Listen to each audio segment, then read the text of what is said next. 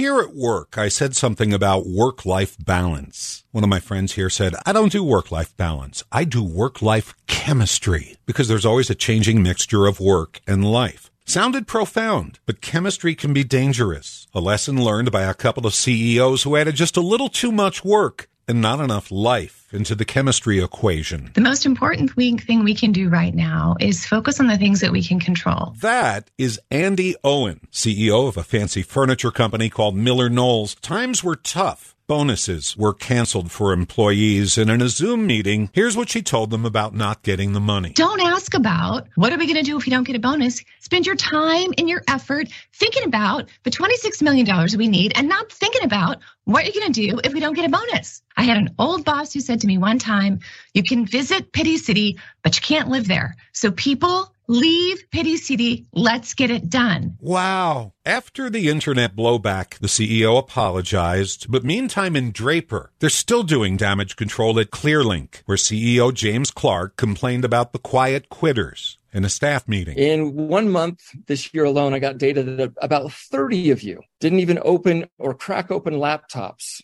and those are all remote employees, including their manager. That is a problem. But to motivate everybody, he told them what a good employee looks like in hard times. I learned from one of our leaders that in the midst of hearing this, this message, went out and sold their family dog, which breaks my heart. But truly, those are the sacrifices that are being made, and I honor you for those sacrifices. The best employee sells the family dog to make the boss smile. Clearlink instantly became a case study of how not to motivate your staff. These two CEOs don't understand, but every fourth grader knows that if you mess with chemistry, kaboom, stuff blows up.